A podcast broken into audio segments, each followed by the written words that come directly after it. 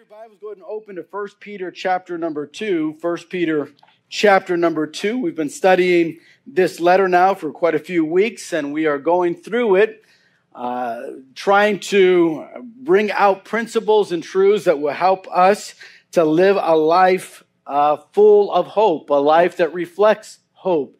And of course, this letter focuses on the hope that we have in Jesus Christ. It focuses on the fact that our hope uh, isn't uh, a hope that maybe will come to pass or maybe will happen, but rather a hope that is a living hope, a sure hope, a, hope of a future glory, of eternal life and unrestrained joy. It is a, a hope that not only we can believe in, but a hope that we can build upon in our life. And we've been studying through chapter one. We went verse by verse, learning about what that hope is and learning how that affects us, how we are to live holy lives because of this hope. Uh, we learned about building upon our hope in chapter two and, and the importance of that and, and realizing that Christ is the foundation of our hope. He is the cornerstone upon which we begin to build our lives. And we, we build lives that uh, model Jesus Christ. We, we, we build upon that hope a life that is honorable and holy before God. Now, last week we jumped into the part of the letter that Peter begins to kind of be a little more direct. And in verse number 11 and verse number 12 of chapter 2, we, we found as uh, Peter was talking about hope has decisions and consequences. We, we learn that we are uh, foreigners in this world. Our citizenship is not of this world. We are pilgrims. It's something that is temporary. And it doesn't matter how long you live on this earth. It's still temporary. Uh, 90 years, as long as that might seem in our minds today, compared to a million years is really nothing. It's, it's, it's like, it's like vapor that's here and gone the next second. I mean, it's, it really is a, a, very short amount of time. And that's why Peter reminds those that are reading this letter, those that have the hope of Christ in their life, just remember you you might be going through some difficult days, some trials and some suffering, but it's temporary. Uh, we're not living for this, uh, this life. We're living for a future life. And that is what hope is all about. A future glory that we have. And, and so because of that hope, we're to abstain from some things, right? From fleshly lusts, he says, which war against our souls. And we are to keep a godly, honorable life. Having our conversation, says verse number 12, uh, if you'll notice, having your conversation honest among the Gentiles. Why? That they might glorify God on the day of visitation. And so, we find that our hope uh, does have decisions and consequences. And now in verse number 13, what we're going to jump into today, uh, Peter begins to really put some, some, uh, application, some practical things that we live out in our hope that we can see that others are to see our good works as we do them and glorify our Father. He, he talked about that in 11 and 12, and now he's saying, okay, so you, you get the concept of what that hope means and, and how that hope applies. So let's put it into practice into our life in certain situations. Now, of course, Peter cannot go through every situation in life and apply it. So that's why we're going to look at some principles today that he gives us uh, concerning our hope and government in our life and, and how verse 11 and 12 apply to that how hope in our life can apply to even something as practical as uh, the reality of government being in this world and in our life. Now, the hope we have as Christians will affect the here and now just as much as the future. Now, we've been talking about hope and defining hope as that future glory. But even though it's a future glory, it still affects what we, what we do and say today. It affects the here and now. It's not just a future reality that we can rejoice in when going through suffering. Uh, you know, whenever you're going through a difficult time in life, uh, I know I at least try to remember, hey, it's only going to be temporary. It's only going to be short. And, and, and, there will be, this, this also shall pass. The, there'll be brighter days in life. There's going to be a, a turning and there's going to be something better ahead. Uh, just, I just got to hold on and get through uh, this time. I, I just got to um, uh, be, be faithful and, and, and not give up hope during this trial. And, uh, and, and that is so true. Is going through the, the trials of life, we, we can tend to think that way. But sometimes we can get to a point in our life where we think hope is only about the future and really not about the present. But our hope affects the here and now. It touches every area of life, including our relationship with others around us, including our relationship with government. It affects everything.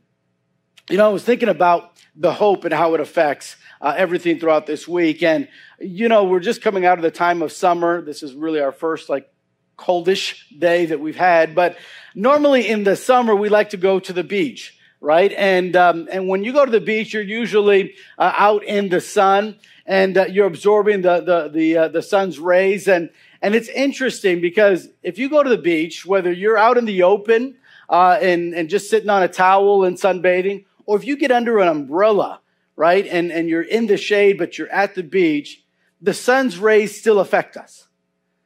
For some, it, it, it starts turning us to a nice golden brown, and for others to a nice bright lobster red, right? I mean, it's, but no matter what, even if you're in the towel or in the shade, the, the sun affects us. It, it, it, it reaches us. And hope is much the same way as the rays of the sun. No matter what you're going through in life, no matter where you're at in life, hope affects you. It, it, it has something to connect with the present. And, and that's what Peter is driving at now in this part of the letter. He's, he's really trying to get that into our focus, reminding us, yeah, we don't have a citizenship here. And, and yeah, we're here only temporary. And, and yet, even though that's a reality, there's still part of our hope that, that requires us to live responsibly, even as citizens. Now, I'm sure that Paul or Peter was thinking as he was writing this, there's probably going to be some people that say, well, if we're not citizens of this world and if we're just pilgrims, I mean, why do we really have to follow the government? Why, why do we have to get under civil authority? I mean, I thought you said we're not of this, this kingdom. And though that is true, Peter is saying, though that is true, we are not of this kingdom, the world's kingdom, yet living here as foreign residents, we are to come under under the authority of the government, under the authority of this kingdom. So how do we do that? How does that really apply? How do we, how do we get under the authority of the government? And, and I can just say this morning, it's not easy to do no matter what country you live in. You know, there, there might be other uh, countries that look at America and say, man, if we just had that government, man, life would be different. It would be so much better.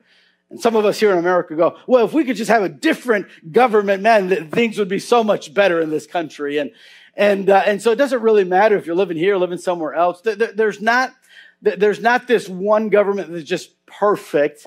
Uh, there's not one government that doesn't have flaws, that doesn't have uh, tragedies that happen. There, there's not one government or one country where that's not a reality. So Peter says it doesn't matter where you're at, whether you're in the Roman Empire as they were living in when they read this letter, when Peter wrote this letter.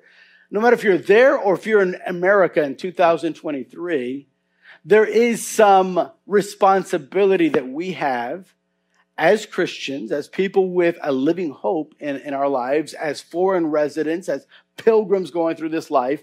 There is some responsibilities that we have uh, to our government.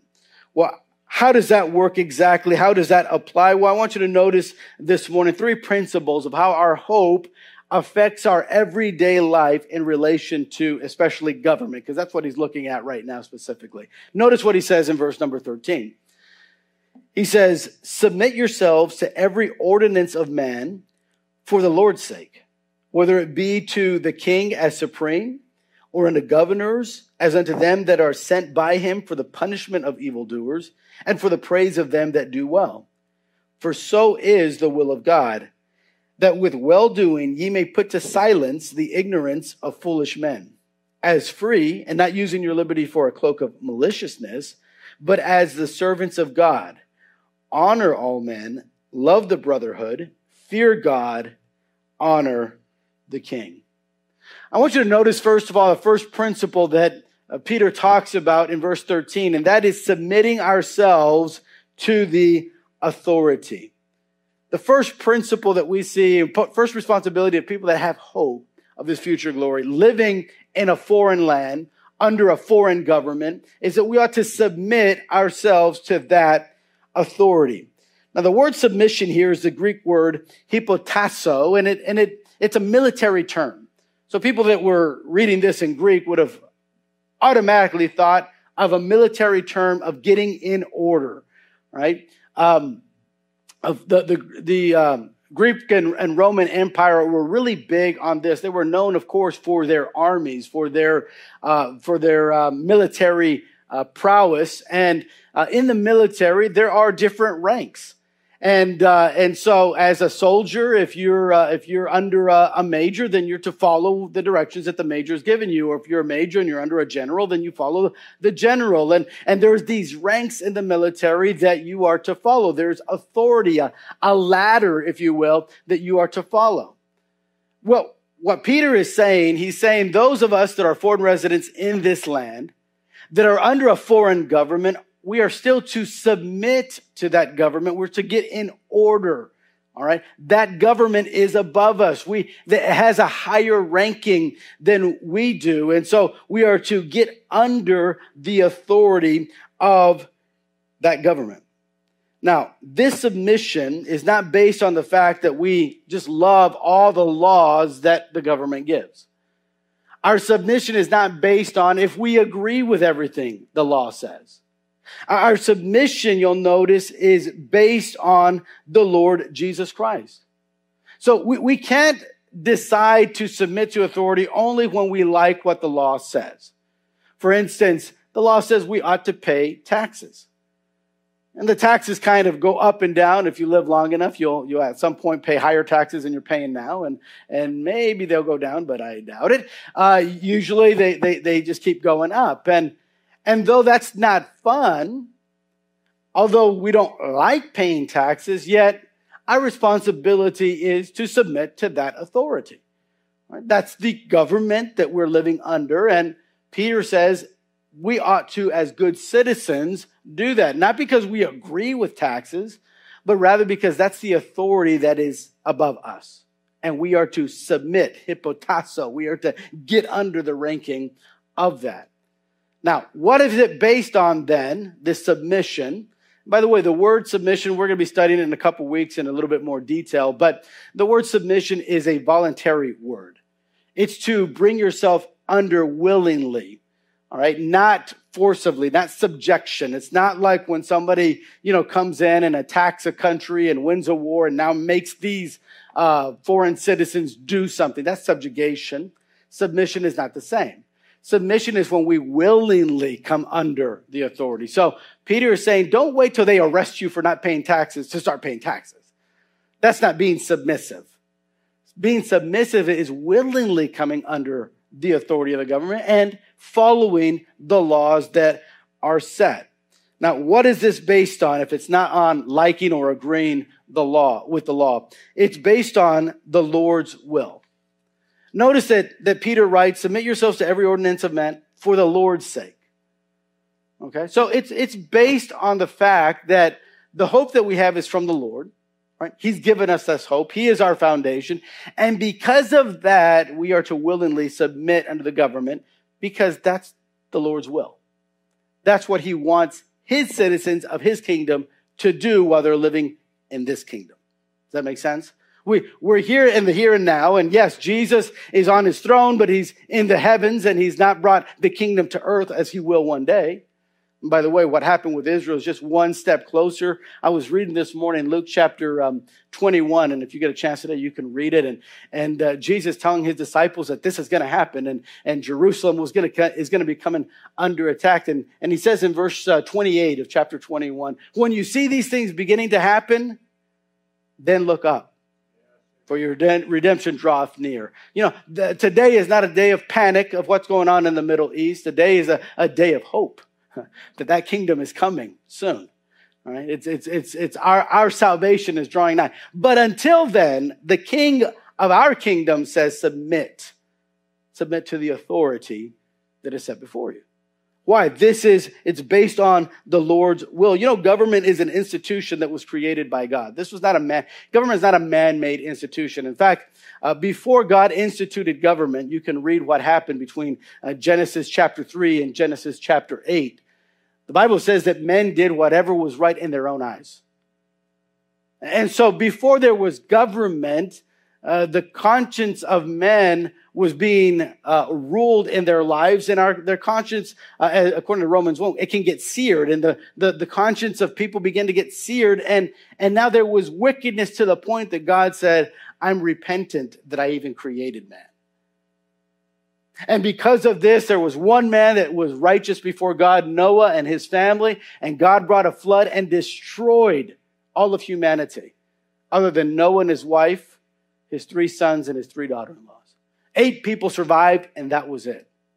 In chapter 9, as the population is growing again, then God instituted government to control evil.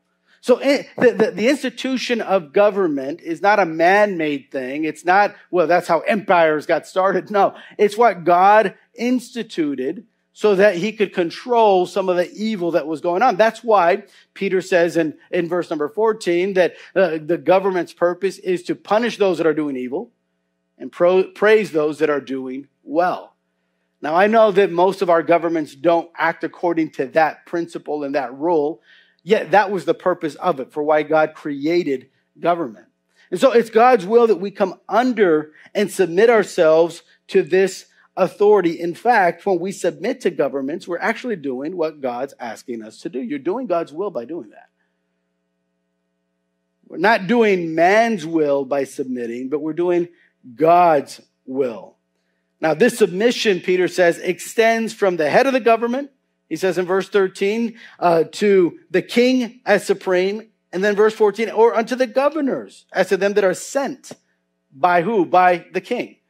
So this extends from the head of the government all the way down into the local authorities. Uh, so we, we might see the government uh, do a, or create a, a, federal law that we may not uh, agree with, but, but then uh, we might see our local cities creating laws that we might not agree with or like very much. Yet, Peter says you, you can't say, well, I'm just going to follow federal government. I don't follow local authorities. Peter says this, this is all government. They are all ranked high above us. And so we are to submit willingly to even our local authorities. Now, I want to clarify something before somebody goes, uh, well, Pastor, what about those laws like abortion? And that means we have to be and, and abide by that? Or how about the, the, the, the, the laws of gay marriage? We got to follow that? No. Peter says that the authority of the government is to punish evil and do and praise what is well. When a government comes to a point where it's praising evil and asking you to follow that which is evil, then us as foreign citizens of a different kingdom must stand for what is right. Now, if you look, read in Acts chapter 5, the very same person that's writing this letter saying, submit yourselves into the ordinances of man, in chapter 5, verse 29 of the book of Acts, said, it is better to obey God rather than man. He's not being hypocritical by saying this. He's simply saying when a government gets to a point where it's promoting immorality and it's promoting that which goes against God's word, then you are to stand with God and not with man. So this applies, for instance, in Exodus chapter one, when uh, the Egyptians were literally just throwing babies into the river to drown them. What did the midwives do? They began to hide them. Why? Because the government was clearly wrong on that. When uh, Daniel was faced with the Babylonian government saying, you have to eat this meat, what did Daniel do? He said, I, I purposed in my heart not to contaminate myself with that. Now, he didn't make a big stink. He didn't have a big protest sign. He simply appealed to the government that was before him. And God heard his prayer and he was able to take a stand and God blessed him for that. The three friends of Daniel in Daniel chapter three, when uh, the government said, you have to worship this God. They said, we're not going to fall in worship. They said, we're not careful to answer you on this matter, king. Now, there's other things we can help you with. We can, and they were part of the Babylonian government. They had uh, high positions in the government, these three friends by this time. They weren't just the average citizen, they were government officials. That's why it was a big deal that they weren't bowing down. Uh, even in today's world and culture, we know that leaders have a big influence on people, right? I mean, uh, if the leader's doing something wrong, then it's a lot easier for those under him to do something wrong and justify it, right? Uh, it's kind of like what happens when uh, they bust a, a, judge that was uh, corrupt or a, you know somebody in government that's taking bribes. Then suddenly we want to do the same thing, and we go, I mean, hey, so and so got away with it. Why can't we?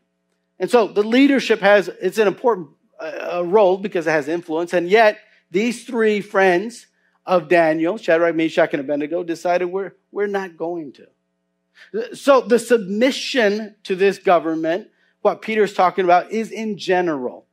Okay? For the most part, if what they're asking you to do is not immoral and it doesn't go against God's command, then we are to submit ourselves to it.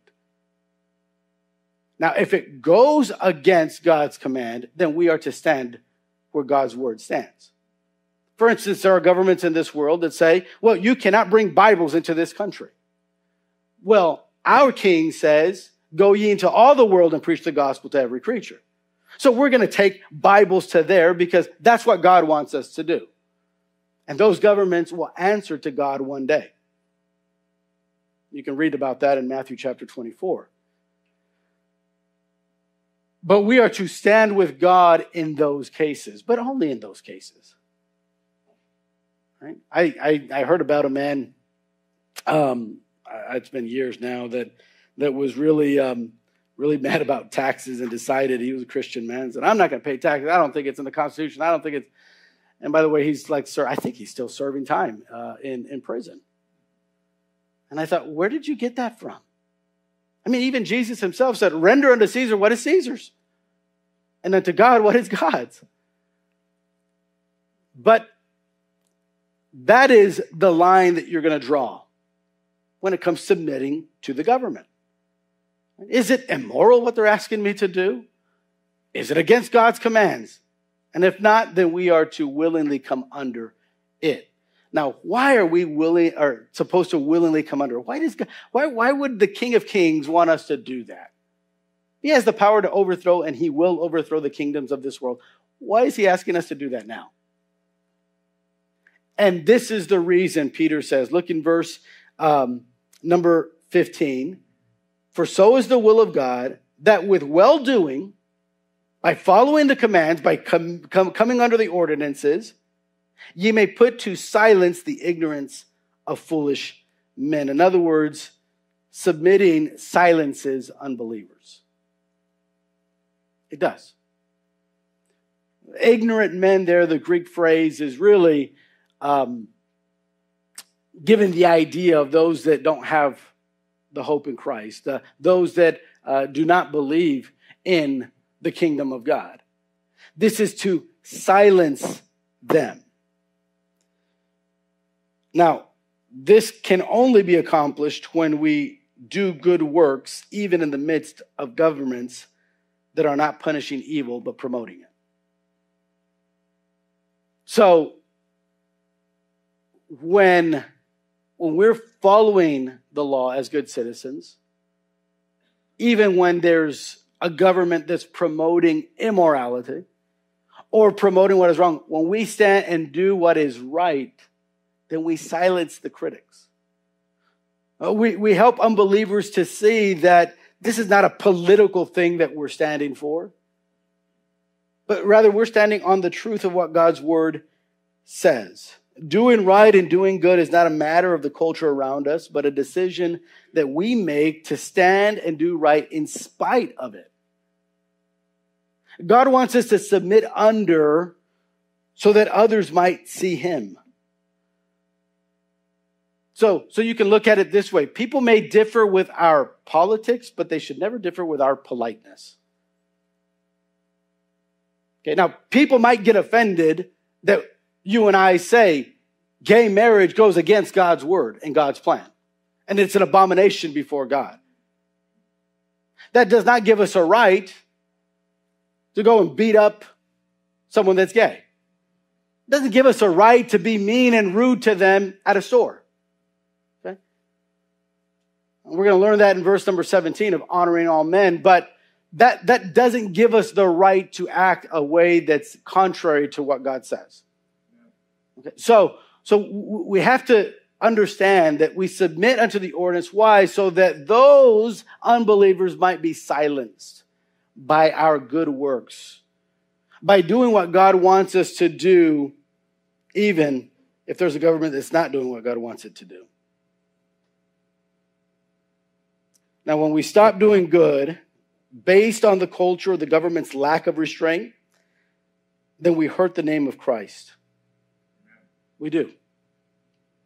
And I'm sure you guys are just as familiar as, as I am with different people that have called themselves Christians that really are hurting the cause of Christ by their actions and by what they're doing.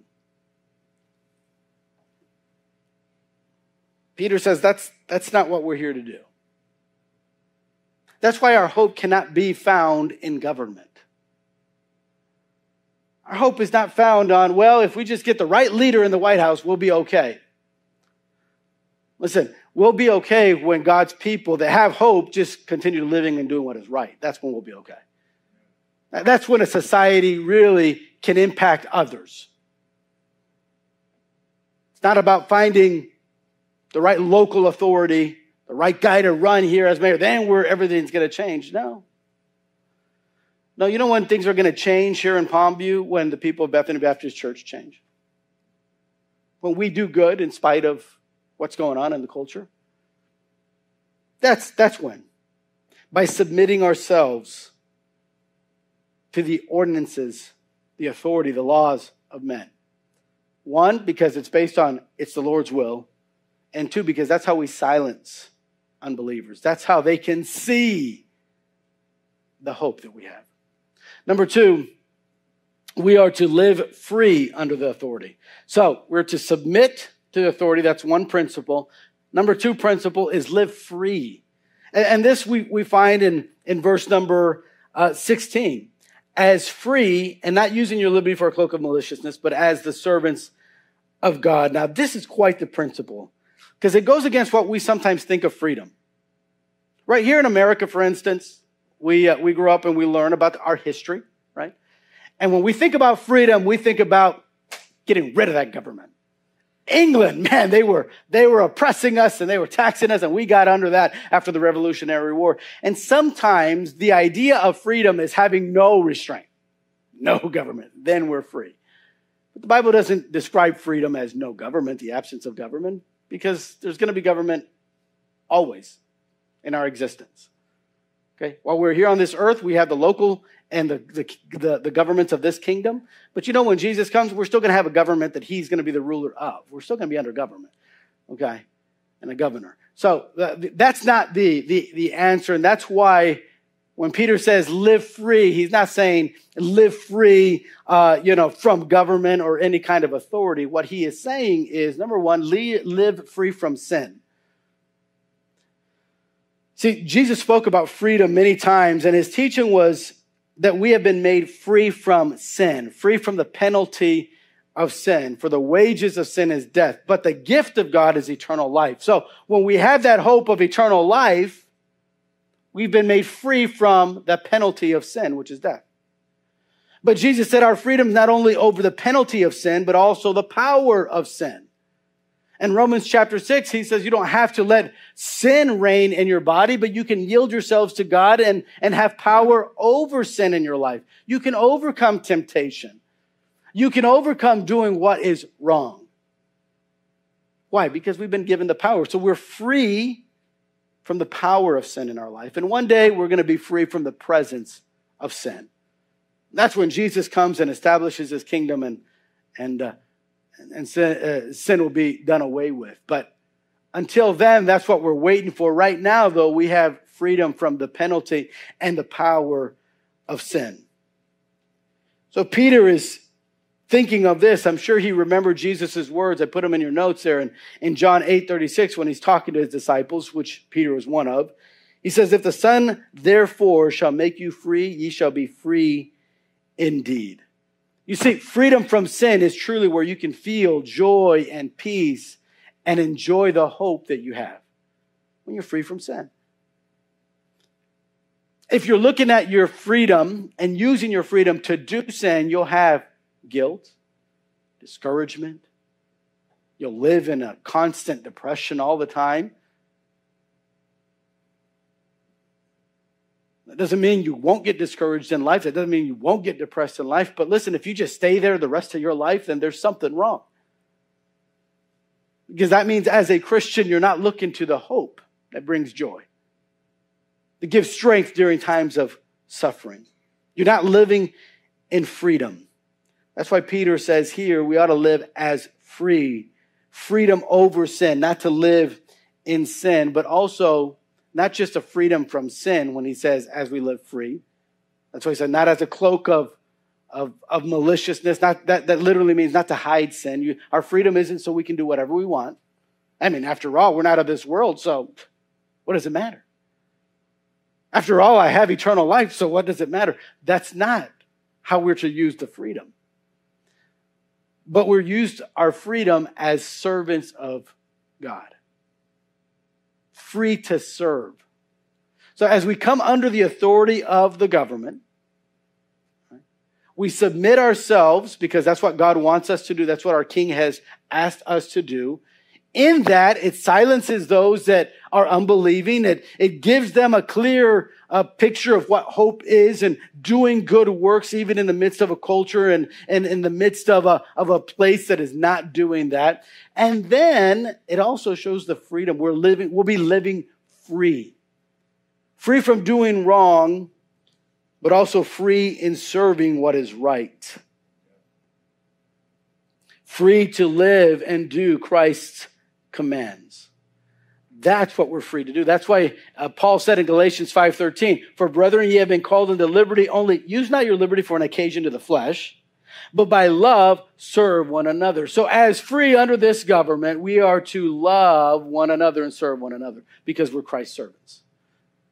So even under the authority of some someone or a government that is not godly, we can still live godly. How can you do that? Because we're free. So we're free from doing what is immoral and free to do what is moral.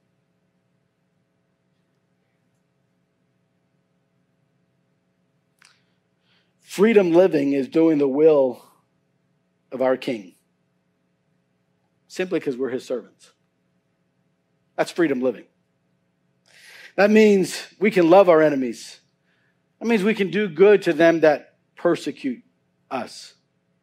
That means we can teach and exemplify the truth of God's word to others. In fact, Jesus said to his disciples, Ye are my friends if ye do whatsoever I command you to.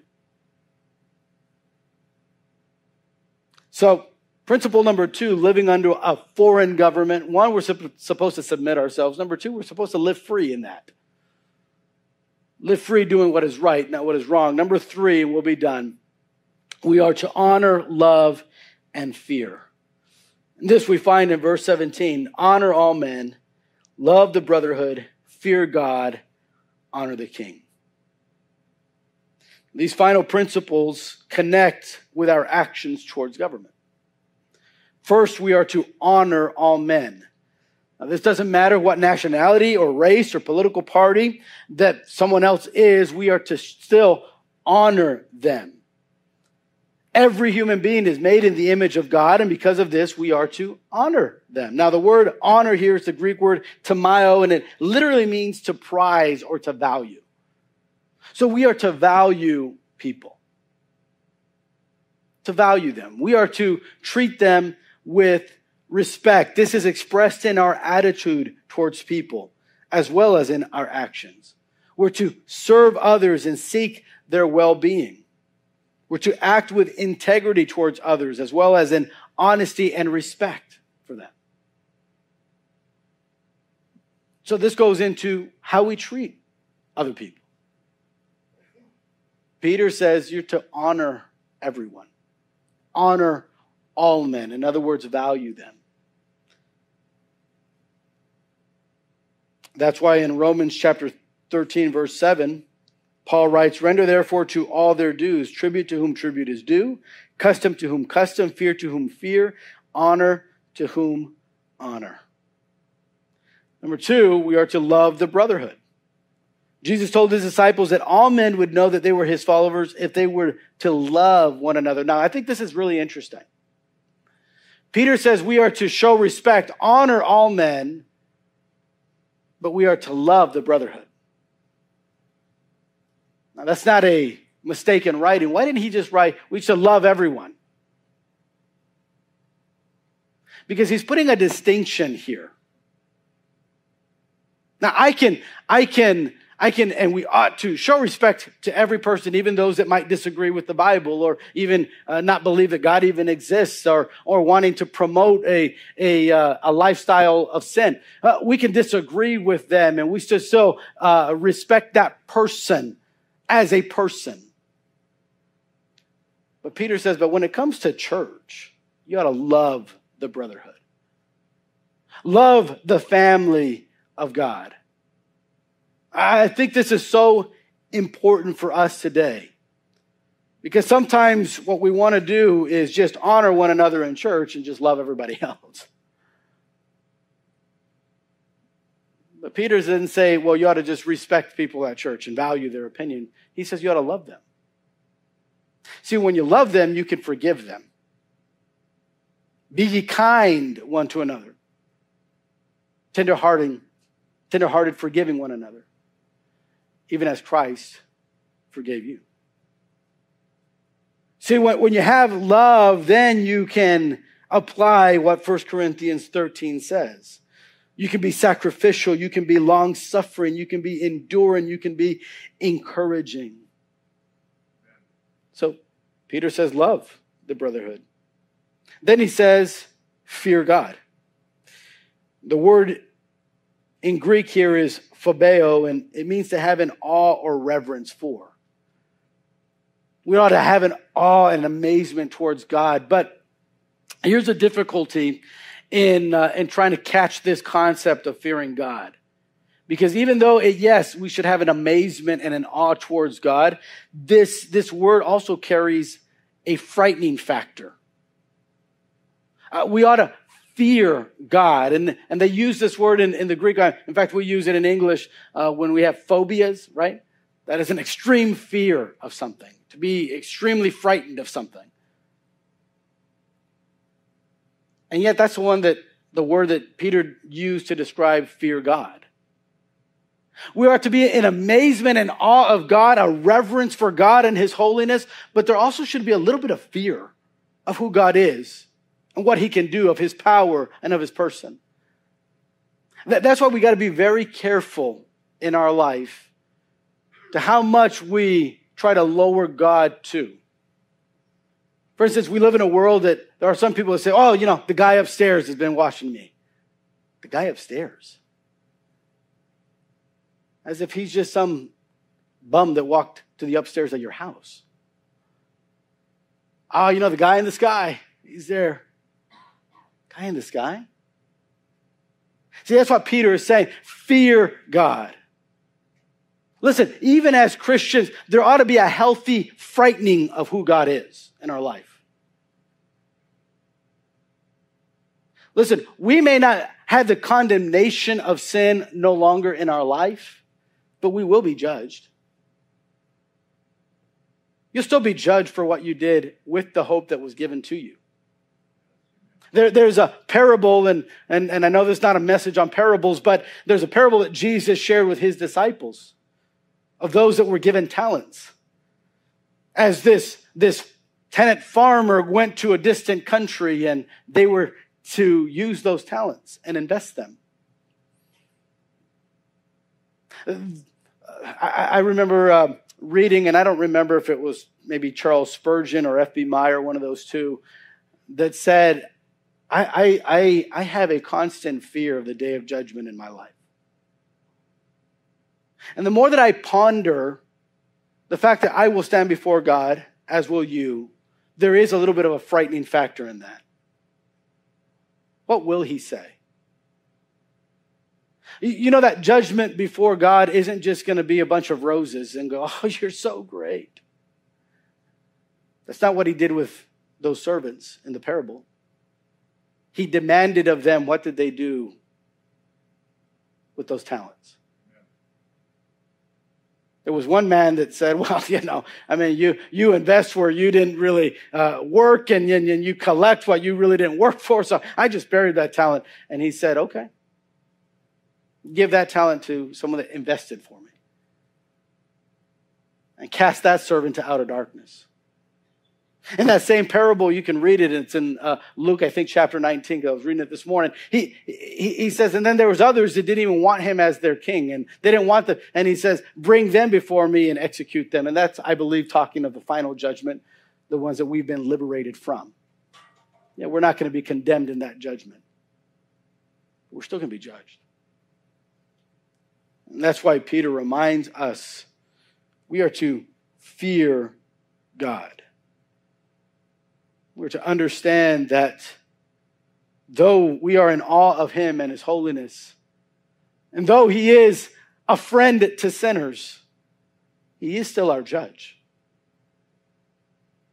That's why Proverbs 23 17 says, Let not thine heart envy sinners, but be thou in the fear of the Lord all the day long. Be in that awe and respect and reverence for God, but don't forget who he is. And then at the end, he puts honor the king. I love the way that Peter kind of writes this. He kind of closes this, this paragraph, this parenthesis, this thought, you, if you will, by, by saying, fear God. And then he kind of closes it with, and because you fear God, and if you fear God, you'll honor the king. Because that's really what he's been talking about in how we submit and how we live free. If the king is immoral, hateful, looking to persecute you, we still continue to show respect. I know there are many that our current president isn't one that we're a big fan of, nor the policies that he pushes. But we should still show respect. He's still the president of the United States.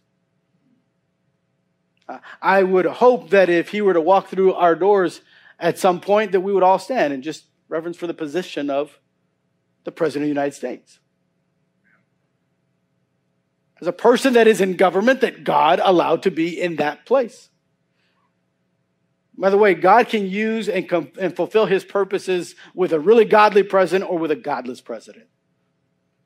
The Bible says in Proverbs, the heart of the king is in God's hands and he turneth it any way he wants. God used a wicked government like Babylon to teach some things to the religious people of Israel. In fact, Habakkuk, one of the prophets, says, But, but God, how can you do that? They're worse than we are. And God says, Well, judgment's got to start somewhere. So it'll start at the house of God, with the people of God.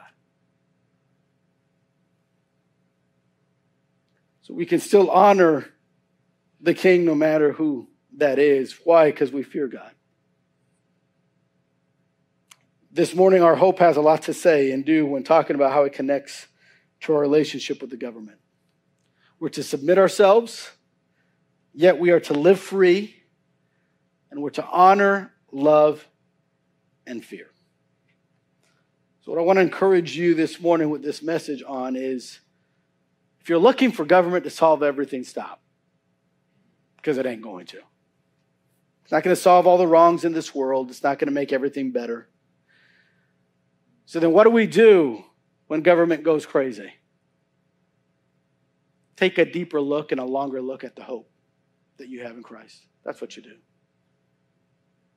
You, you can li- continue to live doing what is right to silence ignorant men. Those that say, oh, Christianity is a problem. You know, you know what I have found? Maybe you've seen the same thing. Wherever Christianity has flourished, there's been hospitals and there's been education and there's been, there's been a change in the way a culture acts and does. What that does, it silences. Our hope is not government, so let's not live like it is. What I want to challenge us to do is submit, live free, honor, love, and fear. So that the hope of Jesus Christ, our living hope, shines as the rays of the sun and affects all those around us. I pray to God that we can do that this week.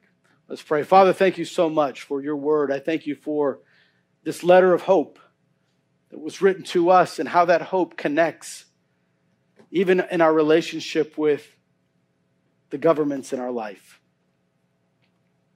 Father, I know that it's a trying time for many of us, for many that want to live and do your word and do your will.